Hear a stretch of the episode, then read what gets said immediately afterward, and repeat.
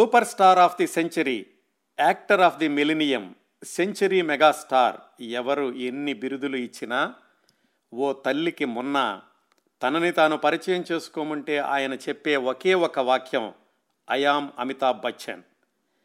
షాహెన్ Shah of Bollywood Amitabh Bachchan గారి గురించిన ప్రత్యేక కార్యక్రమం 8వ భాగం. గత 7 భాగాల్లో ఏం మాట్లాడుకున్నామో అతి క్లుప్తంగా గుర్తు తెచ్చుకుని ఈ వారం విశేషాల్లోకి వెళదాం. అమితాబ్ బచ్చన్ గారి నాన్నగారితో కార్యక్రమాన్ని ప్రారంభించి అమిత్జీ బాల్యం, విద్యాభ్యాసం, డిగ్రీలో మామూలు మార్కులతో పాస్ అవ్వడం, ఈ విశేషాలన్నీ తెలుసుకున్నాం.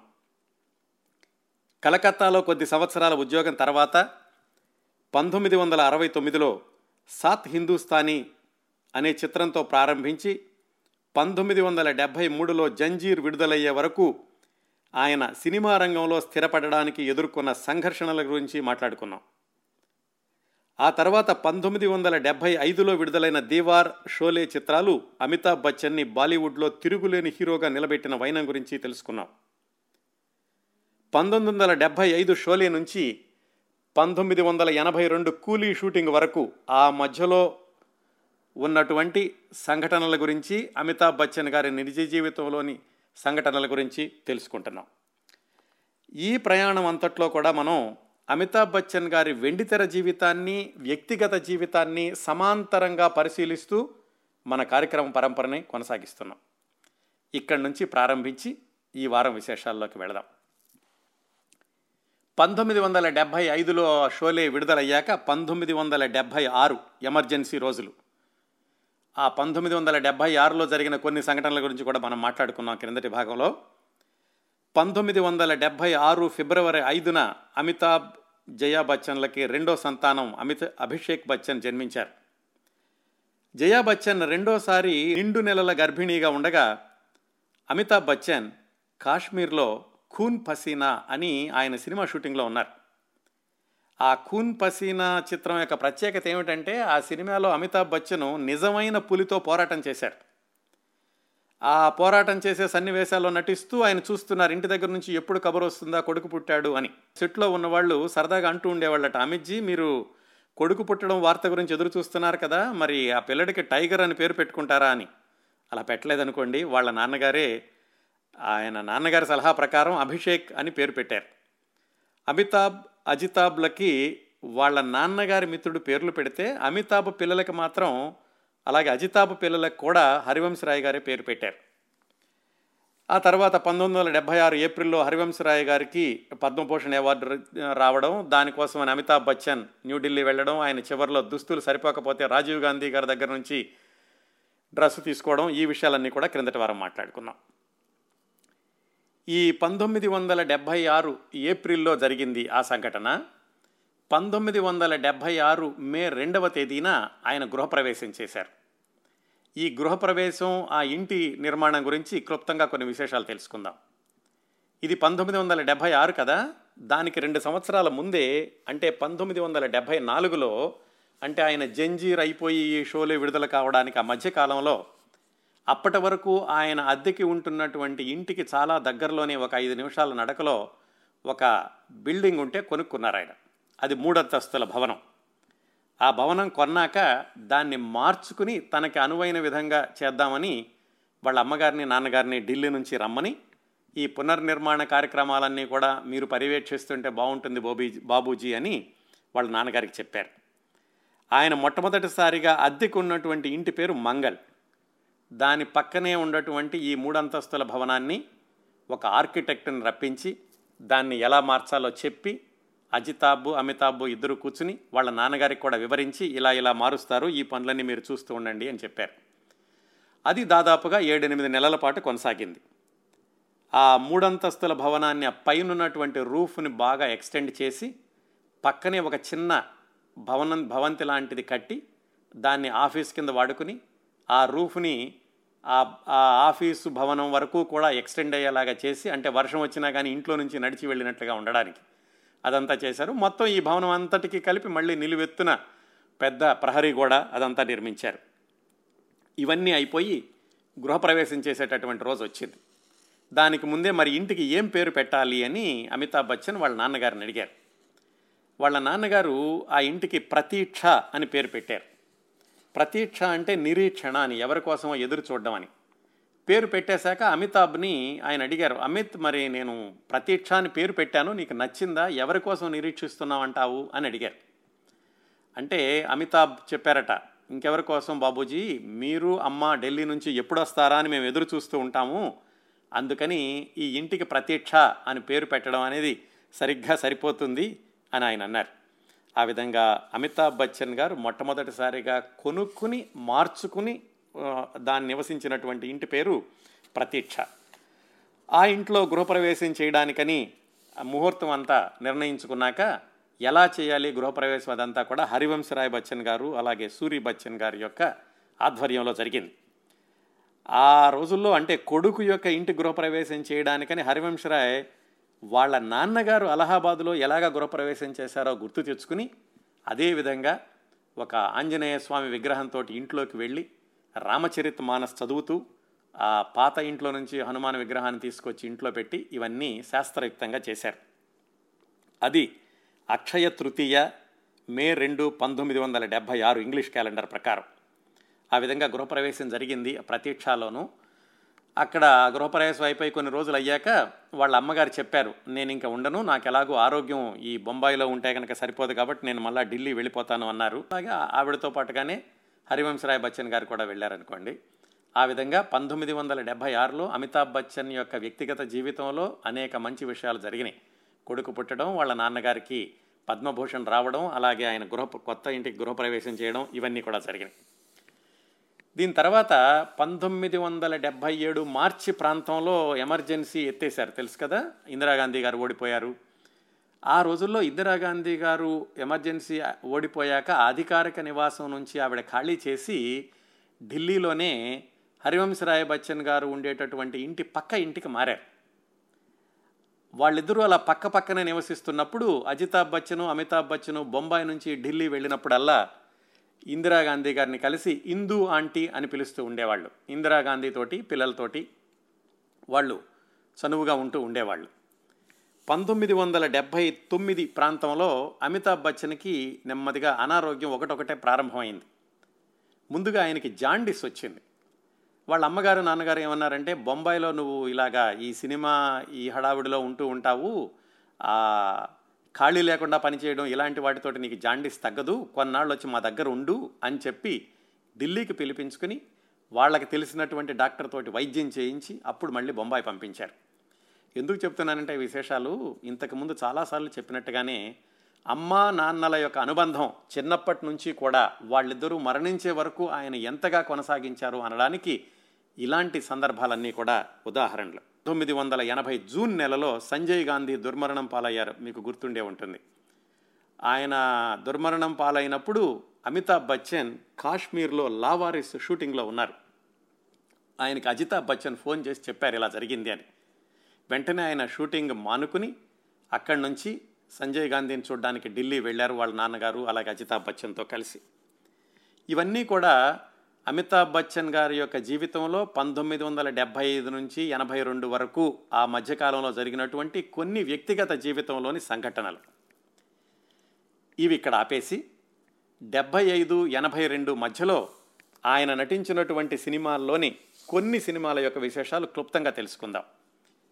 ఈ ఒక్కొక్క సినిమా గురించి కూడా చాలా విశేషాలు తెలుసుకోవచ్చు ఇప్పుడు నేను మాట్లాడబోయే సినిమాలు. కాకపోతే ఇది అమితాబ్ బచ్చన్ గారి గురించిన కార్యక్రమం కాబట్టి అమితాబ్ బచ్చన్ గారికి సంబంధించినటువంటి విశేషాలని చూసుకుంటూ ఈ సినిమాల గురించి తెలుసుకుందాం.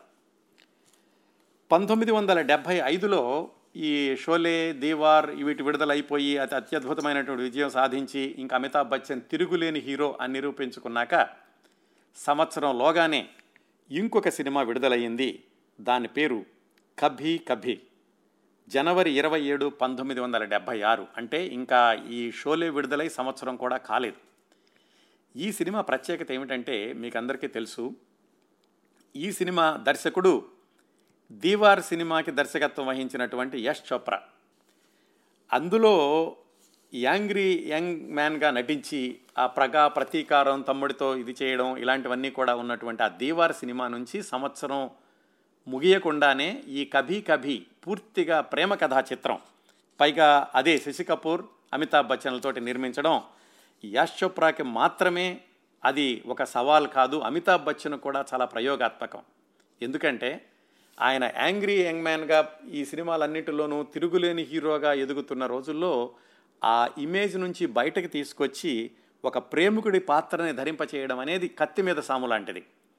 ఆ ప్రయోగం ఏమాత్రం అటు ఇటు అయినా కానీ ఇద్దరికీ దెబ్బకొట్టుండేది. ఇటు అమితాబ్ బచ్చన్ పూర్తిగా అలాంటి పాత్రలకే పరిమితమై ఉండిపోవాల్సి వచ్చేది, యాష్ చోప్రా ప్రయోగం కూడా విజయవంతం అయ్యేది కాదు. కానీ ఆ అతి సున్నితమైనటువంటి ప్రయోగాన్ని అత్యద్భుతంగా నిర్మించి యాష్ చోప్రా కభీ కభీని కూడా చాలా విజయవంతమైన చిత్రంగా తీర్చిదిద్దారు.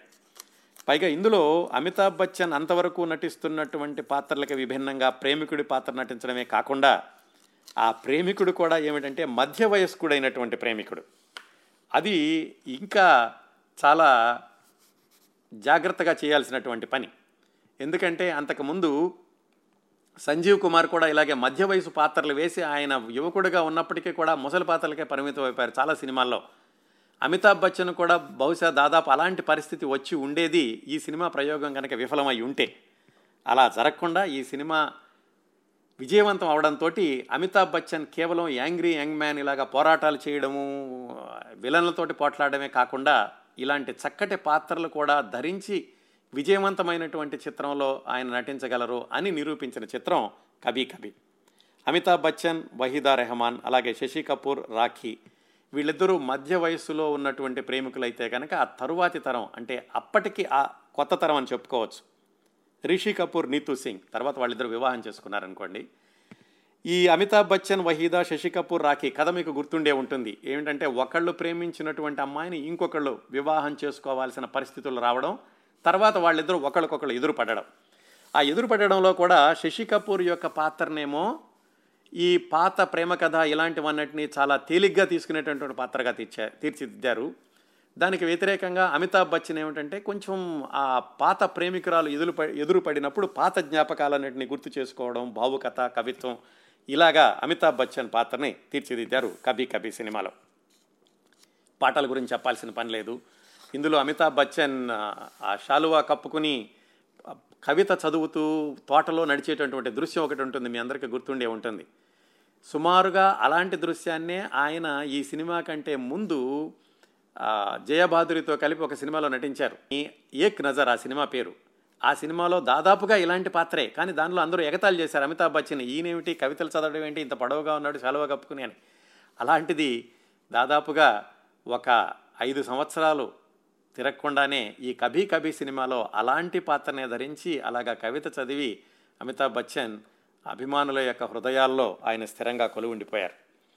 ఈ సినిమాకి చాలా అవార్డులు వచ్చినాయి. అమితాబ్ బచ్చన్ గారికి అయితే రాలేదు, కానీ ఫిలింఫేర్ అవార్డులు ఇలాంటివన్నీ వచ్చినాయి ఈ కభీ కభీ సినిమాకి. ఈ కభీ కభీ చిత్రంతో రాఖీకి కూడా చాలా గొప్ప పేరు వచ్చింది. అంతకు ముందు వరకు రాఖీ చాలా మంచి సినిమాల్లో నటించారు. దాదాపుగా ఈ సినిమాలో నటించడానికి ముందు నటించడానికి ఒప్పుకున్నాకో ఆవిడ గుల్జార్ తోటి విడాకులు తీసుకున్నారు. రాఖీ, గుల్జార్ వాళ్ళిద్దరూ కూడా యశ్ చోప్రా గారి ఇంటి పక్కనే నివసిస్తూ ఉండేవాళ్ళు. యశ్ చోప్రా ఈ కభీ కభీ సినిమా తీద్దాం అనుకున్నప్పుడు ఒక కవిత చెప్పి, ఈ కవిత ఆధారంగా నేను సినిమా తీద్దాం అనుకుంటున్నాను, దీనిలో మీరు నటిస్తేనే బాగుంటుందని రాఖీని అడిగారు. కాకపోతే ఏమిటంటే అప్పటికే ఒక పాప రాఖీకి, గుల్జార్కి. ఆ తర్వాత సినిమాలో నటించవద్దు అని గుల్జార్ అంటున్నారు, రాఖీనేమో ఇంకా నటిద్దామా వద్దా అని ఆలోచిస్తూ ఉన్నారు. అలాంటి రోజుల్లో ఈ కభీ కభీ సినిమాలో నటించాలి అన్న ప్రతిపాదన యశ్ చోప్రా దగ్గర నుంచి వచ్చినప్పుడు రాఖీ నటించడానికి ఒప్పుకున్నారు. ఆ తర్వాత ఏదో వాళ్ళిద్దరికీ నచ్చలేదు, గుల్జార్కి ఎన్నో రాఖీకి, వాళ్ళిద్దరూ విడిపోయారనుకోండి, అది వేరే కథ. మొత్తానికి ఈ కభీ కభీ సినిమా అమితాబ్ బచ్చన్ మీద చేసినటువంటి అతి ప్రమాదకరమైన ప్రయోగాన్ని విజయవంతంగా చేశారు యశ్ చోప్రా. పైగా ఆయన కూడా సంవత్సరం ముందే దీవార్ లాంటి సినిమాని తీసి మళ్ళీ సంవత్సరం తిరగకుండానే ఇంత ప్రేమ కథను తీయడం అనేది ఆయన యొక్క నైపుణ్యానికి కూడా గొప్పగా చెప్పుకోవచ్చు. తర్వాత మనం గుర్తు చేసుకోదగిన ఇంకొక సినిమా 1977 జనవరి 7వ తారీఖున విడుదలైంది, అమర్ అక్బర్ యాంథోనీ. అది అమితాబ్ బచ్చన్ గారి మీద మరొక ప్రయోగం. ఎందుకంటే యాంగ్రీ యంగ్ మ్యాన్ అయిపోయింది, మధ్య వయసు ప్రేమికుడు అయిపోయింది, అన్నిట్లోనూ మెప్పించారు విజయవంతమైన సినిమాలు. అమర్ అక్బర్ యాంథోనీలో మళ్ళీ అప్పటి వరకు ఆయన చేసిన సినిమాలన్నింటిలోకి పూర్తి భిన్నమైనటువంటిది, పూర్తిగా హాస్య పాత్ర. అది ఈ అమర్ అక్బర్ యాంథోనీలో యాంథోనీగా ఆయన చేసినటువంటి నవ్వుల పువ్వులు కురిపించేటటువంటి పాత్ర. ఈ అమితాబ్ బచ్చన్ పాత్రకి పుట్టుక కూడా ఈ సినిమా దర్శకుడు మన్మోహన్ దేశాయ్ చెప్పారు. ఏమిటంటే, ఆయన చిన్నప్పుడు ఎప్పుడో ఆయన నివసించినటువంటి దగ్గరలో ఒక చర్చి ఫాదర్ ఉంటూ ఉండేవాడట. ఆయన యొక్క వేషభాషలు ఇలా ఉంటాయి అని అమితాబ్ బచ్చన్కి చెప్పేసరికి అమితాబ్ బచ్చన్ దానికి తోడుగా మరికొంత టపోరీ భాష పెట్టి ఇంగ్లీష్ని అటు ఇటు మాట్లాడడం అలాంటివన్నీ చేసి ఆయన ఈ సినిమాలో అత్యద్భుతమైనటువంటి హాస్యరసాన్ని పండించారు అమర్ అక్బర్ యాంథోనీలో. ఈ సినిమా మన్మోహన్ దేశాయ్కి అమితాబ్ బచ్చన్కి మొట్టమొదటి సినిమా.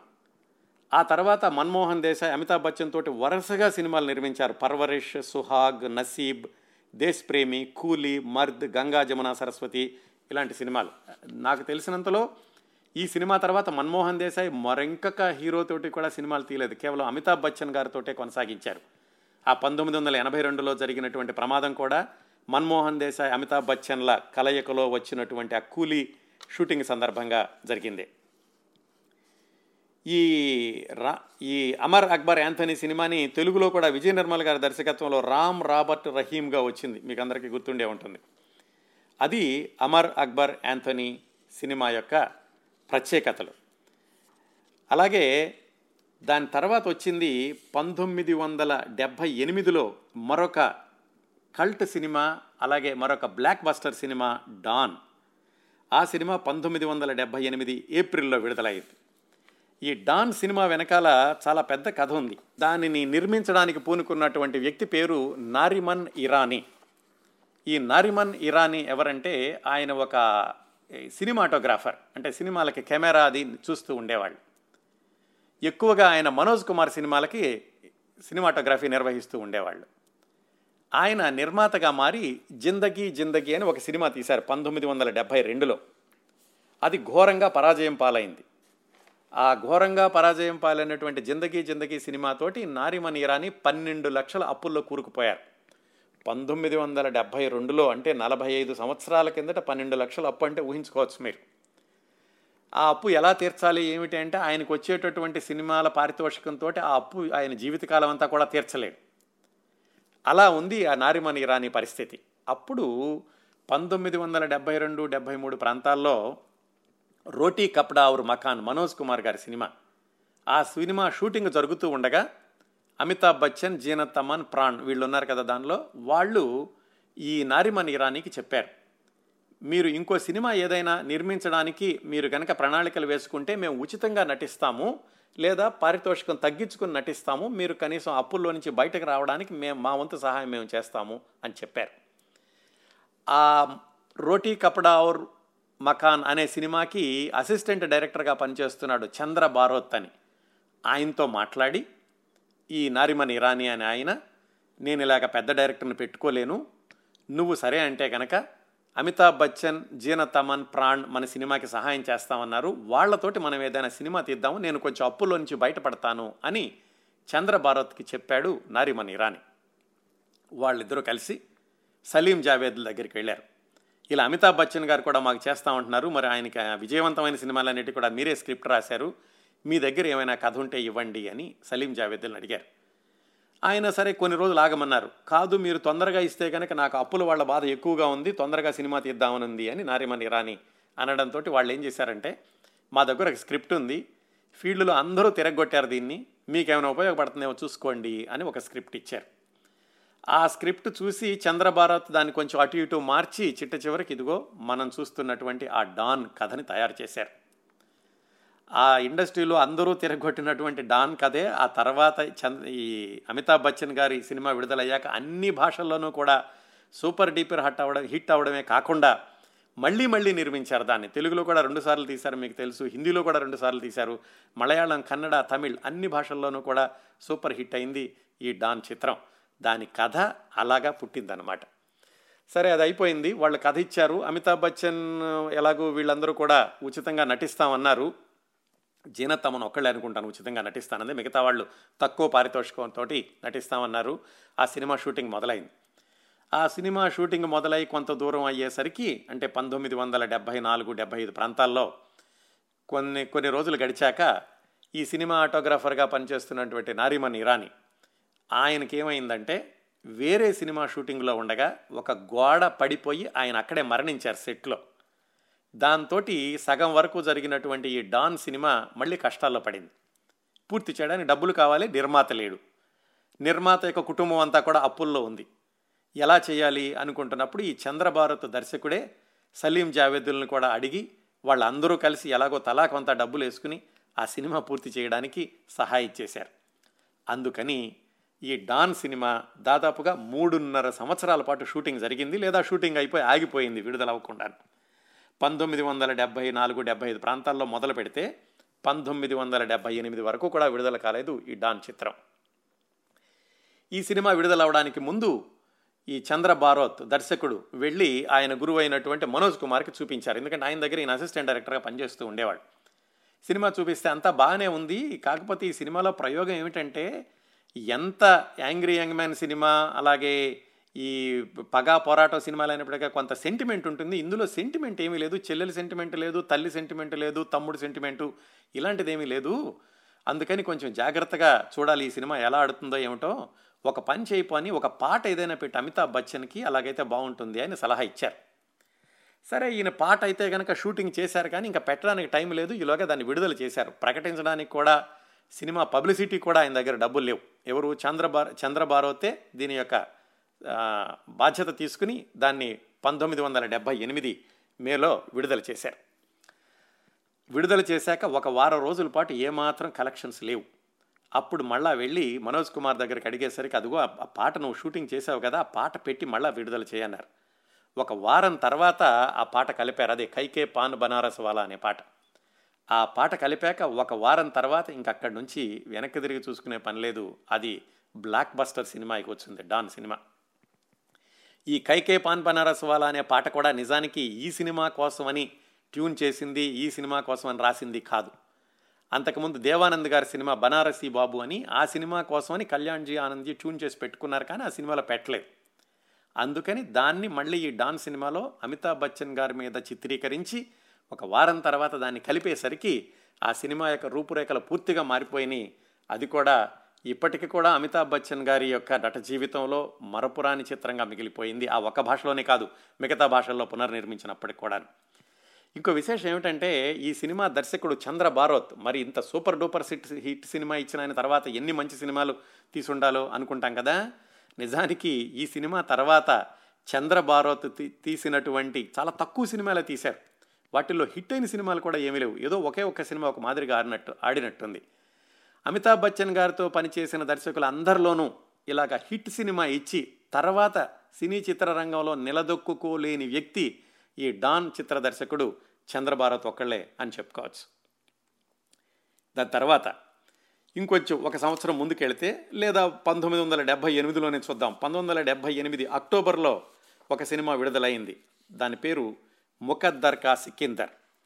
ఈ సినిమా గురించి కూడా మీకు అందరికీ తెలుసు. ఈ ముఖద్దర్ కా సికిందర్ సినిమాని అమితాబ్ బచ్చన్ దేవదాస్ అని కూడా అంటూ ఉంటారు. ఎందుకంటే ఈ ముఖద్దర్ కా సికిందర్ సినిమా తీయడానికి ముందు ఆ చిత్ర దర్శకుడు నిజానికి దేవదాస్ సినిమా తీద్దాం అనుకున్నారట. దేవదాస్ సినిమా తీద్దాం అనుకుని ప్రణాళికలన్నీ వేసుకుని, అది కూడా అమితాబ్ బచ్చన్ గారితోటి.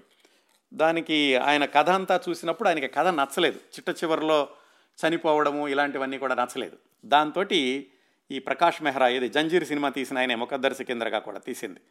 దాన్ని ఇలాగా మార్చుకుని ఈ ముఖద్దర్ కా సికిందర్ కొత్త రకంగా కథ రాసుకున్నారు ఆయన. దీనిలో కూడా అమితాబ్ బచ్చన్ చనిపోతారనుకోండి, కాకపోతే వేరే విధంగా కథని మార్చుకున్నారు ఆయన. ఈ ముఖద్దర్ కా సికిందర్ సృష్టించినటువంటి రికార్డుల గురించి కూడా చెప్పాల్సిన పని లేదు. ఇంకొకటి, ఈ ముఖద్దర్ కా సికిందర్ సినిమా యొక్క ప్రత్యేకత, దీనిలో అమితాబ్ బచ్చన్ గారితో నటించింది రేఖ. అప్పటికే రేఖాకి అమితాబ్ బచ్చన్ యొక్క వాళ్ళిద్దరి మధ్యన కూడా ఏదో ప్రణయం ఉంది అనేటటువంటి పుకార్లు జోరుగా సాగుతున్న రోజుల్లో విడుదలైంది ముఖద్దర్ కా సికిందర్. ఇందులో పాటల గురించి కూడా చెప్పాల్సిన పని లేదు. ఆ ముఖద్దర్ కా సికిందర్ సినిమా సూపర్ హిట్ అయ్యాక ఆ తరువాత 2 సంవత్సరాలకి వచ్చింది సిల్సిలా. 1981 ఆగస్టు 14న విడుదలైంది. ఇది మరొక గొప్ప ప్రయోగం సిల్సిలా చిత్రం. యశ్ చోప్రా తీసిందే, కభీ కభీ తీసిన ఆయన తీసిందే. కభీ కభీలో లాగానే 2 జంటలు ఒకళ్ళు వివాహం చేసుకున్నాం అనుకున్నటువంటి అమ్మాయిని మరొకరు వివాహం చేసుకోవడం కభీ కభీలో. అలా మిగిలిపోయింది. కాకపోతే ఈ సిల్సిలాలో ఏమిటంటే అది కూడా ఇలాగే ఒకరు వివాహం చేసుకున్నాం అనుకున్న వాళ్ళని వేరే వాళ్ళ వివాహం చేసుకోవడం, కాకపోతే వివాహేతర సంబంధం కూడా ఉన్నట్లుగా చూపించారు సిల్సిలాతో. దాంతో ఇది చాలా ప్రమాదకరమైనటువంటి స్క్రిప్టు. ఆ రోజుల్లో వివాహేతర సంబంధం ఉంది అని చూపిస్తే కనుక ప్రేక్షకులు ఎలాగా తీసుకుంటారు ఏమిటి అనేది కూడా ఆయన పరిగణలోకి తీసుకునే ఆ వివాహేతర సంబంధం చూపించినప్పటికీ కూడా పాత్రల యొక్క పవిత్రతని, వ్యక్తిత్వాన్ని ఎక్కడా దెబ్బతినకుండా ఆయన చిత్రీకరించడంతో సిల్సిలా చిత్రం కూడా విజయవంతమైంది. ఈ సిల్సిలా చిత్రంలో ఉన్నటువంటి పాత్రలు, పాత్రధారుల గురించి చెప్పుకోవాలంటే చాలా ప్రత్యేకత ఉంది. ముందు ఏమనుకున్నారంటే అమితాబ్ బచ్చన్ పద్మిని కొల్హాపూర్తో తీయాలనుకున్నారు. అమితాబ్ బచ్చన్, పద్మిని కొల్హాపురి, అలాగే స్మితా పాటిల్ అనుకున్నారు. కాకపోతే స్మితా పాటిల్ అప్పటికే అర్ధ్ అని ఒక సినిమాలో నటించారు. అది కూడా వివాహేతర సంబంధం ఇలాంటి దాగానే ఉంటుంది. అందుకని అదే పాత్ర మళ్ళీ స్మితా పాటిల్తో నటించడం ఎందుకు అని జయ బహదూరిని అడిగారు. అడిగితే ఆవిడ ఒప్పుకుంది. అప్పుడు ఎక్కువ సినిమాలో నటించకపోయినప్పటికీ ఈ పాత్రని ఒప్పుకున్నారు. జయబహదూరి ఒప్పుకున్నాక అమితాబ్ బచ్చన్, జయబహదూరి ఉన్నారు కాబట్టి అప్పటికే పుకార్లు విపరీతంగా షికార్లు చేస్తున్నటువంటి రేఖాని కూడా అడిగితే ఎలా ఉంటుంది అనుకుని రేఖాని కూడా అడిగి ఒప్పించారు. దాంతో ఈ సినిమాలో అమితాబ్ బచ్చన్, జయబహదూరి, రేఖ ముగ్గురు నటిస్తున్నారు. బహుశా ఇది అమితాబ్ బచ్చన్ నిజ జీవితంలోని సంఘటనలకు దగ్గరగా ఉంటుందేమో అనేటటువంటి వార్తలు కూడా చాలా వచ్చినాయి ఈ సినిమా నిర్మాణంలో ఉండగానే. అది కేవలం ఆ పుకార్లు మాత్రమే కాకుండా అది నిజంగా ఈయన తీసినటువంటి యష్ చోప్రా తీసినటువంటి సినిమాని నిర్మించేటటువంటి విధానం, ఆ సున్నితమైనటువంటి అంశాన్ని కూడా ఆయన జాగ్రత్తగా చిత్రీకరించిన విధానం, ఎక్కడా అసభ్యత లేకుండా, వాటన్నిటితోటి సిల్సిలా చిత్రం కూడా అత్యంత ఘన విజయం సాధించిన చిత్రంగా మిగిలిపోయింది అమితాబ్ బచ్చన్ గారి నట జీవితంలో. ఈ సిల్సిలా చిత్రం యొక్క మరొక ప్రత్యేకత ఏమిటంటే దీంట్లో హరివంశ్ రాయ్ బచ్చన్ గారు రాసినటువంటి పాట ఒకటి ఉంది. హోలీ సన్నివేశంలో వస్తుంది రంగు బరిసే అనే పాట. అది హరివంశ్ రాయ్ బచ్చన్ గారు రాశారు. దానికి కొంచెం ట్యూన్ కట్టడం ఇలాంటివి కూడా అమితాబ్ బచ్చన్ గారు చేశారని చెప్తూ ఉంటారు. హరివంశ్ రాయ్ బచ్చన్ గారు ప్రత్యేకంగా సినిమాల కోసం రాకపోయినా ఆయన రాసినటువంటి ఒకటి రెండు పాటల్ని 2-3 సినిమాల్లో ఉపయోగించుకున్నారు. అది సిల్సిలా చిత్రం. 1975-82 మధ్యలో వచ్చినటువంటి అమితాబ్ బచ్చన్ గారి చాలా మంచి సినిమాల్లో అతి కొద్ది సినిమాల గురించి కొద్ది విశేషాలు మాత్రమే మాట్లాడుకున్నాం. ఇంతకుముందు చెప్పినట్లుగానే ఈ ఒక్కొక్క చిత్రం గురించి మనం 1 గంట సేపు మాట్లాడుకోవచ్చు. భవిష్యత్తులో అవకాశం దొరికినప్పుడు తప్పనిసరిగా ఈ సినిమాల గురించి పూర్తి స్థాయి కార్యక్రమాన్ని మీ ముందుకు తీసుకొస్తాను. ప్రస్తుతానికి అమితాబ్ బచ్చన్ గారి సినీ జీవిత విశేషాలు 1975-82 వరకు ఇంతటితో సెమీకోలన్ పెట్టి 82లో ఆ కూలీ షూటింగ్ సందర్భంలో ఏం జరిగింది అనేటటువంటి విషయాలు తెలుసుకుందాం. అమితాబ్ బచ్చన్ గారికి కూలీ సినిమా షూటింగ్ సమయంలో జరిగిన ప్రమాదం, ఆ తరువాత జరిగినటువంటి పరిణామాలు 5-6 వారాల పాటు భారతదేశం మొత్తాన్ని కుదిపేశాయి అనడంలో ఏమాత్రం అతిశయోక్తి లేదు. ఆ 6 వారాలు కూడా దేశంలో ఎక్కడ చూసినా ఏ నలుగురు ఒకచోట చేరినా మాట్లాడుకున్న అంశం ఒక్కటే, అమితాబ్ బచ్చన్ ఆరోగ్యం. ఆఫీసులు, కాలేజీలు, రైల్వే స్టేషన్లు, టీ స్టాల్సు, 5-స్టార్ హోటల్సు, అది ఇది అన్న వ్యత్యాసం లేదు. అందరూ అన్ని వేళల్లోనూ ఆతృతగా ఎదురుచూసింది అమితాబ్ బచ్చన్ కోలుకున్నాడు, ప్రమాదం నుంచి బయటపడ్డాడు అనే వార్త కోసం. అది తెలియడానికి దాదాపుగా 6 వారాలు పట్టింది. నాకు తెలిసినంతలో బహుశా స్వతంత్ర భారతదేశ చరిత్రలోనే ఒక వ్యక్తి ఆరోగ్యం కోసం దేశమంతా ప్రార్థనలు చేసింది ఒక్క అమితాబ్ బచ్చన్ గారి విషయంలోనే అని అప్పట్లో జరిగినటువంటి సంఘటనలు స్పష్టంగా తెలియజేస్తాయి. ఆ 5-6 వారాల్లోనూ 1-2 సార్లు అమితాబ్ ఇక లేరు అన్న పుకార్లు కూడా వచ్చినాయి. కారణం ఏమిటంటే ఆ 1-2 సార్లు కొద్ది నిమిషాల పాటు అమితాబ్ బచ్చన్ గారిని క్లినికల్లీ డెడ్ అని కూడా డాక్టర్లు ప్రకటించారు. ఆ పుకార్లు విని స్పృహ కోల్పోయిన అనేక మందిలో 7-8 ఏళ్ల పసిపాప కూడా ఉండడం ఒక విశేషం. వాళ్ళ అమ్మా నాన్నతో కలిసి రోడ్డు మీద నడుస్తుంటే అందరూ రేడియో దగ్గర చేరారట. ఏమిటి రేడియో దగ్గర వాళ్ళందరూ వింటున్నారు అంటే అమితాబ్ బచ్చన్ గారికి పాపం ఆయన ఇంకా లేరనుకుంటాను అని వాళ్ళ అమ్మా నాన్నగారు చెప్తే నడుస్తున్న పాప రోడ్డు మీద కుప్పకూలిపోయిందట. అది ఒక చాలా చిన్న ఉదాహరణ మాత్రమే. అమితాబ్ బచ్చన్ గురించి అందరూ ఎంతగా ఎదురు చూశారు అనడానికి ఇంకా చాలా ఉన్నాయి, చెప్తాను నేను వరుసనే. అలాగే ఈ పుకార్లు వచ్చిన రోజుల్లో సింగపూర్లోని ఈ భారతీయులు నిర్వహించేటటువంటి షాపులు ఇలాంటివన్నీ ఉన్న ప్రాంతంలో అమితాబ్ బచ్చన్ గారు ఇంకా లేరు అనేటటువంటి పుకారు విని వాళ్ళు మొత్తం షాపులన్నీ కూడా మూసేసేశారు. ఆ రోజుల్లో వార్తాపత్రికల్లో పతాక శీర్షికల్లో ఒకటి ఖచ్చితంగా అమితాబ్ బచ్చన్ గారు ఆరోగ్య పరిస్థితి గురించే. ఇంకా మిగతా పేజీల్లో కూడా వార్తాపత్రికల నిండా అమితాబ్ బచ్చన్ గారు క్షేమంగా ఉండాలి, ఆయన త్వరగా కోలుకోవాలి అనేటటువంటి ప్రకటనలు ఉంటూ ఉండేవి. అమితాబ్ బచ్చన్ గారు మృత్యువుతో పోరాడినటువంటి ఆ రోజుల్ని ఇప్పటికి కూడా ఆయన మర్చిపోలేదు. అందుకే అతి తరచుగా తన బ్లాగ్లోనూ, ఫేస్బుక్లోనూ, ట్విట్టర్లోనూ కూడా ఆనాటి ప్రమాదం గురించి, ఆనాటి ప్రమాదం తన మీద మిగిల్చినటువంటి గాయాల గురించి, ఆ తదుపరి పరిణామాల గురించి ఆయన తరచూ ప్రస్తావిస్తూనే ఉంటారు. ఇంతలా ఒక దేశ చరిత్రలో, ఒక సినీ పరిశ్రమ చరిత్రలో, ఒక వ్యక్తి చరిత్రలో నిలిచిపోయిన ఆ దురదృష్టకరమైనటువంటి సంఘటన ఎలా జరిగింది, ఆ తర్వాత సంఘటనలు ఏమిటి, అమితాబ్ బచ్చన్ అనుభవించినటువంటి మరణయాతన ఎలాంటిది, ఆ వివరాల్లోకి వెళితే 1982 జనవరి ప్రాంతంలో అమితాబ్ బచ్చన్ గారికి జాండీస్ వచ్చింది. అంతకుముందు కూడా 79లో వచ్చిన దగ్గర నుంచి తరచూ ఆయన అనారోగ్యం పాలవుతూనే ఉండేవాళ్ళు. 82 జనవరిలో జాండీస్ వచ్చినప్పుడు కూడా ఆయన మళ్ళీ ఢిల్లీ వెళ్ళి వాళ్ళ అమ్మగారు, నాన్నగారు దగ్గర ఉండి దానికి వైద్యం అది చేయించుకున్నారు, నెమ్మదిగా కోలుకున్నారు. అప్పటికే ఆయన చాలా బిజీగా ఉన్నారు. ఒక సినిమా, రెండు సినిమాలు కాదు, ఒకేసారి ఒక 7-8 సినిమాల్లో నటించడం, ఇంత బిజీగా ఉన్నప్పుడు ఆయన ఈ అనారోగ్యం పరిస్థితి దీన్ని కూడా దృష్టిలో పెట్టుకుని కొంచెం పని తగ్గించుకుందాము అనుకుని నిర్మాతలందరికీ చెప్పారు, నేను కొంచెం ఈ సినిమాలు తగ్గిద్దాం అనుకుంటున్నాను, ఉన్న సినిమాలు కూడా తొందరగా పూర్తి చేస్తాను అని. తొందరగా పూర్తి చేస్తాను అనేసరికి రోజుకి 3 షిఫ్ట్లు కూడా పనిచేయాల్సినటువంటి అవసరం వచ్చింది. అలా చేస్తూ కూడా ఆయన 1982 నుంచి దాదాపుగా 1982 జూన్ వచ్చేసరికి ఆయన ఒప్పుకున్నట్టు సినిమాల్లో చాలా వరకు పూర్తి చేయగలిగారు. అప్పట్లో అమితాబ్ బచ్చన్ గారి యొక్క డిమాండ్ ఎలా ఉండేదంటే, భారతదేశం మొత్తంలో అత్యధిక పారితోషికం తీసుకున్నటువంటి నటుడు అమితాబ్ బచ్చన్ అంటారు ఆ రోజుల్లో. అప్పట్లో ఆయన సినిమాకి 35 లక్షల పారితోషికం తీసుకునేవాళ్ళు, 1976లోనండి. సరే, ఈయన సినిమాలన్నీ పూర్తి చేసుకుంటూ వచ్చారు. 1976 జూలై వచ్చేసరికి ఆయన పరిస్థితి ఏమిటంటే, కేవలం 2 సినిమాలు మాత్రమే మిగిలి ఉన్నాయి.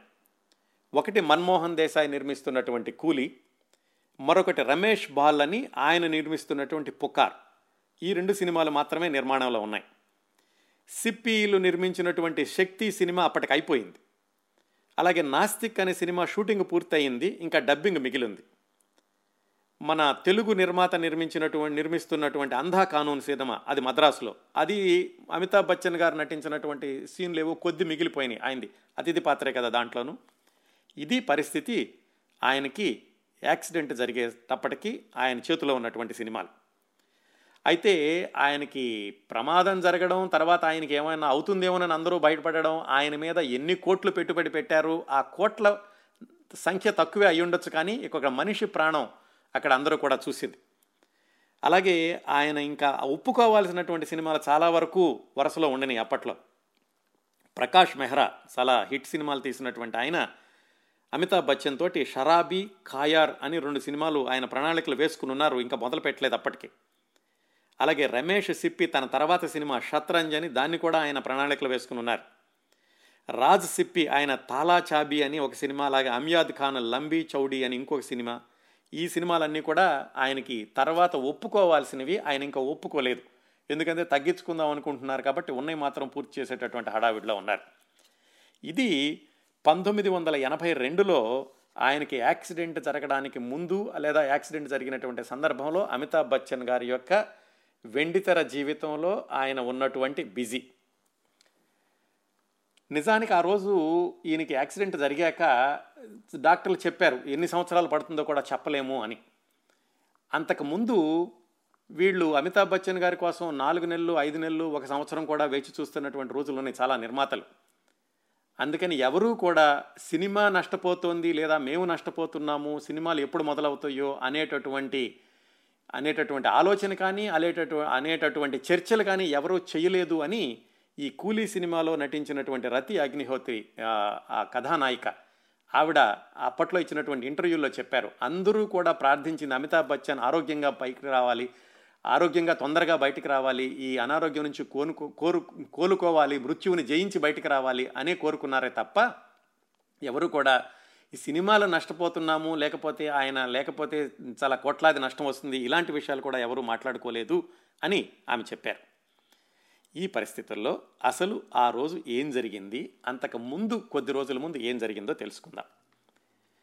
అమితాబ్ బచ్చన్ గారు ఎక్కడికి వెళ్ళినా కానీ కుటుంబాన్ని తీసుకెళ్తూ ఉండేవాళ్ళు వీలైనప్పుడన్నా అని కూడా తెలుసుకున్నాం కదా. ఈ కూలీ షూటింగ్ జరుగుతున్నప్పుడు ఊటీ, బెంగళూరులో జరిగింది. అందుకని ఆయన జయా బచ్చన్ని, పిల్లల్ని కూడా రమ్మని చెప్పారు. సరిగ్గా అదే సమయంలో ఏమైందంటే, జయా బచ్చన్ వాళ్ళ మేనమామ వరసయ్య, ఆయన పేరు హిమాంశు బహదూరి అని, ఆయన లండన్లో ఉంటారు.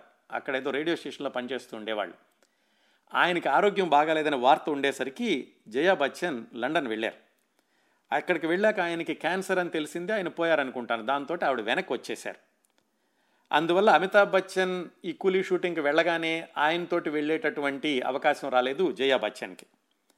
ఆవిడ వెనక్కి వచ్చేశాక ఒక శనివారం ఆదివారంలో పిల్లలిద్దరిని తీసుకుని బెంగళూరు రా అని అమితాబ్ బచ్చన్ పిలిచారు జయా బచ్చన్. పిల్లలిద్దరిని తీసుకుని ఆవిడ వెళ్ళారు. అమితాబ్ బచ్చన్ షూటింగ్ అవుతున్నప్పుడు కొన్ని రోజులు ఉన్నారు. అయిపోయాక పిల్లలకి ఇంకా స్కూల్ మొదలవుతుంది కాబట్టి ఇంటికి పంపించేద్దామని ఎవరో మిత్రులు వెళుతుంటే వాళ్ళతోటి పిల్లలిద్దరినీ కూడా బొంబాయి పంపించేశారు అమితాబ్ బచ్చన్, జయా బచ్చన్. జయా బచ్చన్ మాత్రం అమితాబ్ బచ్చన్ గారి దగ్గర ఉండిపోయారు. పిల్లలకి అప్పుడు వయసు 8 సంవత్సరాలు పాపకి, 6 సంవత్సరాలు బాబుకి, చాలా చిన్న పిల్లలు. అది అయిపోయింది. 1982 జూలై 23 శుక్రవారం రాత్రి, లేదా జూలై 24 శనివారం తెల్లవారుజామున పొద్దున్నే అనుకుందాం. ఆ శుక్రవారం రాత్రి, అంటే తెల్లవారితే శనివారం అవుతుందనగా 2 గంటలకి అమితాబ్ బచ్చన్ గారు ఉంటున్నటువంటి వెస్ట్ ఎండ్ హోటల్లో రిసెప్షన్లో ఫోన్ మోగింది. రిసెప్షనిస్ట్ ఫోన్ తీసుకుని ఎవరు కావాలి అని అడిగితే, నేను స్మితా పాటిల్ని మాట్లాడుతున్నాను అని అవతల నుంచి ఫోన్ వచ్చింది. ఎవరు కావాలి అంటే అమితాబ్ బచ్చన్ కావాలి అన్నారు. ఇది తెల్లవారుజాము 2 గంటలు, మరి ఆయన్ని లేపితే బాగుండదు అంటే, లేదు లేదు ఆయనకి లేపండి, నేను స్మితా పాటిల్ అని చెప్పండి, ఆయనతో మాట్లాడాలి అర్జెంటుగాను అనేసరికి వాళ్ళు అమితాబ్ బచ్చన్కి ఫోన్ కలిపి చెప్పారు, ఇలా స్మితా పాటిల్ మీకు ఫోన్ చేశారు అని. అమితాబ్ బచ్చన్ ఆశ్చర్యపోయారు. స్మితా పాటిల్ బాగా తెలుసు, మాట్లాడుతూ ఉంటారు, కానీ ఇలాగా అర్ధరాత్రి పూట ఫోన్ చేసేటటువంటి అత్యవసర పరిస్థితి ఏమిటా అని ఆయన ఆశ్చర్యపోయి సరే ఫోన్ తీసుకున్నారు. ఫోన్ తీసుకుంటే, అమిత్జీ బాగానే ఉన్నారు కదా అని అడిగింది స్మితా పాటిల్. అవును బాగానే ఉన్నాను, ఎందుకు మీకు అనుమానం వచ్చింది, ఏమైనా విశేషం ఉందా అని అమితాబ్ బచ్చన్ అడిగారు. లేదు అమిత్జీ, ఏదో నాకు చెడ్డ కల వచ్చింది మీ గురించి, అందుకని వెంటనే మీతో మాట్లాడాలనిపించింది, మీరు ఎలా ఉన్నారోనని అని స్మితా పాటిల్ చెప్తే, ఏం పర్వాలేదు నాకు బాగానే ఉంది, షూటింగ్ అంతా కూడా బాగానే జరుగుతోంది అని అమితాబ్ బచ్చన్ చెప్పారు. ఆ సంఘటన మరి యాదృచ్ఛికంగా ఎందుకు జరిగిందో కానీ అది జరిగింది జూలై 24 శనివారం ఉదయం 2-3 గంటల ప్రాంతంలో. ఆ జూలై 24న మధ్యాహ్నం, అదే ఉదయం నుంచి షూటింగ్ జరుగుతోంది. ఆ షూటింగ్లో ఏం జరిగిందంటే, ఆ షూటింగ్ జరిగినటువంటి ప్రదేశం కూడా బెంగళూరు యూనివర్సిటీలో 2 క్యాంపస్లు ఉంటాయి. అందులో జ్ఞానభారతి క్యాంపస్లో లైబ్రరీని ఒక బ్యాంక్ సెట్ కింద చేసి అందులో షూటింగ్ చేస్తున్నారు. అందులో అమితాబ్ బచ్చన్ నటించాల్సినటువంటి దృశ్యం ఏమిటంటే, పునీత్ సార్, అమితాబ్ బచ్చన్ వాళ్ళిద్దరు యొక్క ఫైటింగ్లో పునీత్ సార్ తన ముష్టి ఘాతంతో అమితాబ్ బచ్చన్ పొత్తి కడుపులో కొట్టాలి, అమితాబ్ బచ్చన్ ఎగిరి అక్కడి నుంచి పక్కనున్నటువంటి టేబుల్ మీద పడాలి. ఇది దృశ్యం. అయితే అమితాబ్ బచ్చన్ గారికి చెప్పారు, కేవలం ఈయన మీ పొత్తుకొడుపులో గుద్దినట్టుగా నటిస్తాడు, అక్కడ కట్ చేద్దాము, అక్కడి నుంచి మీ డూప్ వచ్చి తర్వాత టేబుల్ మీద పట్టడం ఇలాంటివన్నీ చేస్తాడు అని అమితాబ్ బచ్చన్ గారికి చెబితే ఆయన ఒప్పుకోలేదు. ఫైటింగ్ అంతా అక్కడ నేనే రియల్గా చేయాలి, నాకు మళ్ళీ డూప్ వద్దు, అది కూడా నేనే చేస్తాను అన్నారు. సరే అన్నారు, ఎందుకంటే అంతకుముందు కూడా చాలా ఫైటింగ్లు చేస్తున్నారు కాబట్టి వాళ్ళు కూడా సరే అన్నారు. షూటింగ్ మొదలైంది, కెమెరా రన్ అవ్వడం మొదలుపెట్టింది. పునీత్ సార్, ఆయన కూడా ఇది మొట్టమొదటి సినిమా. ఆయన చాలా ట్రైన్డ్ మార్షల్ ఆర్టిస్టే, కానీ ఈ సినిమాలో మొట్టమొదటిసారిగా నటిస్తున్నారు ఆయన. ఆయన తన పిడికిలితోటి అమితాబ్ బచ్చన్ యొక్క పొత్తి కడుపులో కొట్టారు. కొట్టగానే అమితాబ్ బచ్చన్ అక్కడి నుంచి ఎగిరి టేబుల్ మీద పడ్డారు. అంతా బాగానే జరిగింది. ఇక్కడ జాగ్రత్తగా గమనించాల్సింది ఏంటంటే 2 సందర్భాలు. ఒకటి, పునీత్ సార్ అమితాబ్ బచ్చన్ కడుపులో బాదడం ఒకటి, అక్కడి నుంచి అమితాబ్ బచ్చన్ ఎగిరి టేబుల్ మీద పడడం. ఆ టేబుల్ మీద పడేటటువంటి సందర్భంలో ఆయన టేబుల్ మీద ల్యాండ్ అవ్వకుండా, లేదా ల్యాండ్ అయ్యే ముందు ఆ టేబుల్ యొక్క మొన అంచు వచ్చి అమితాబ్ బచ్చన్ కడుపులో గుచ్చుకుంది అని చాలా ప్రకటనల్లో వచ్చింది. లేదా ఈ పునీత్ సార్ ఆయన్ని కొట్టినప్పుడే ఆ కడుపులో ఏమైనా దెబ్బ తగిలిందా, లేదా అమితాబ్ బచ్చన్ ఆ టేబుల్ మీద వెళ్ళేటప్పుడు ఆ అంచు మొన ఆయన కడుపులో తగిలిందా, రెండు విధాలైనటువంటి వార్తలు కూడా వచ్చినాయి. ఎట్లాగైతేనే ఆ సందర్భంలో ఆయనకి దెబ్బ తగిలింది. కాకపోతే నిజానికి ఎప్పుడు జరిగింది అనే విషయం గురించి అమితాబ్ బచ్చన్ గారి మాటల్లోనే తెలుసుకోవాలంటే, ఆయన తన బ్లాగ్లో రాసుకున్నప్పుడు ఆ పునీత్ సార్ కొట్టినప్పుడైనా లోపల నాకు డ్యామేజ్ జరిగి ఉండొచ్చు, లేదా ఆ టేబుల్ మీద పడినప్పుడైనా డ్యామేజ్ జరిగి ఉండొచ్చు, ఖచ్చితంగా చెప్పలేను అని రాసుకున్నారు. కాకపోతే హరివంశ్ రాయ్ బచ్చన్ గారు తన ఆత్మకథలో, ఆయన ఆత్మకథలో చిట్ట చివరి అధ్యాయం అమితాబ్ బచ్చన్ గారి ప్రమాదం గురించి జరిగింది. దీంతో ఆయన ఆత్మకథ ముగిసింది. దాంట్లో రాసుకున్నారు, ఈ ప్రమాదం అయిపోయాక చాలా రోజులకి ఆ కూలీ రషెస్ని తెప్పించుకుని మళ్ళా వెనక్కి తిప్పి చూశారట. చూసినప్పుడు తెలిసింది ఆ టేబుల్ మీద ల్యాండ్ అవటంతో కాదు, ఈ పునీత్ సార్ కొట్టడం వల్లనే లోపల డ్యామేజ్ జరిగింది అని మేము ఇప్పుడు ఒక నిర్ణయానికి వచ్చామని హరివంశ్ రాయ్ గారు రాసుకున్నారు. ఏదైతేనేం ఆ రోజు షూటింగ్లో జరిగినటువంటి ఆ రెండు సందర్భాలు, షూటింగ్ అయిపోయింది, చాలా బాగా వచ్చిందనుకరారు, కట్ చెప్పారు, మన్మోహన్ దేశాయ్ కూడా అమితాబ్ బచ్చన్ గారు బాగా చేశారని దగ్గరికి వెళ్ళి అభినందించడానికని వెళ్ళారు. కానీ అమితాబ్ బచ్చన్ చేతితోటి పొట్టను పట్టుకుని నేల మీద పడిపోయి చాలా బాధతో విలవిల్లాడారు. అప్పుడు తెలిసింది ఇదేదో సాధారణమైంది కాదు, ఏదో ఈయనకి బాగా దెబ్బ తగిలింది అని ఇంకా ప్యాకప్ చెప్పేశారు. ఆ ప్యాకప్ చెప్పిన దగ్గర నుంచి అమితాబ్ బచ్చన్ గారికి సరైనటువంటి వైద్య సదుపాయం అందడానికి 72 గంటలు పట్టింది. ఆ 72 గంటల్లో జరగాల్సినటువంటి ప్రమాదం అంతా కూడా జరిగిపోయింది, జరగాల్సినటువంటి డ్యామేజ్ అంతా కూడా జరిగిపోయింది అమితాబ్ బచ్చన్ గారికి. ఆ విశేషాలు ఏమిటి, అసలు ఆ ప్రమాదం జరిగిన దగ్గర నుంచి, సెట్లో ప్రమాదానికి గురైన దగ్గర నుంచి, ఆ తర్వాత రోజు రోజుకి ఏం జరిగింది, ఆయనకి నిజంగా వైద్య సహకారం ఎప్పుడు అందింది, ఆ తర్వాత నాటకీయమైనటువంటి పరిణామాలు, 4-5 వారాల పాటు జరిగినటువంటి విశేషాలు, ఇవన్నీ కూడా వచ్చే వారం అమితాబ్ బచ్చన్ గారి గురించిన ప్రత్యేక కార్యక్రమం 9వ భాగంలో తెలుసుకుందాం.